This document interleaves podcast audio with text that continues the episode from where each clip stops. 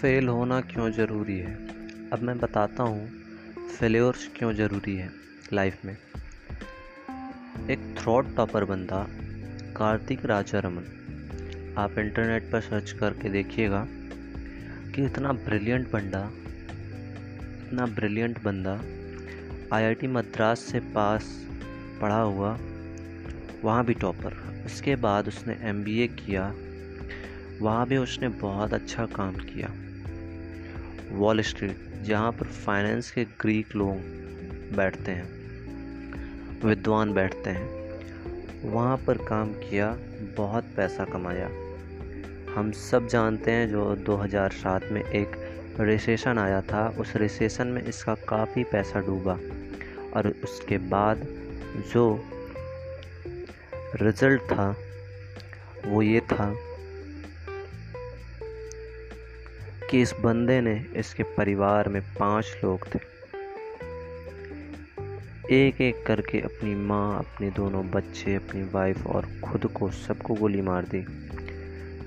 He shot all the all of them सबको मार दिया। और लेटर लिखा आई एम ब्रोक मेरे पास पैसा नहीं है, मैं बर्बाद हो चुका हूँ।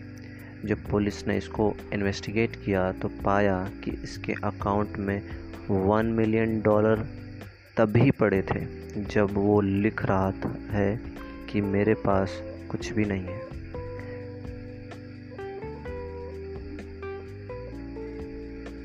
तभी वन मिलियन डॉलर पड़े थे और उसने एक बहुत ही दर्दनाक स्टेप उठाया।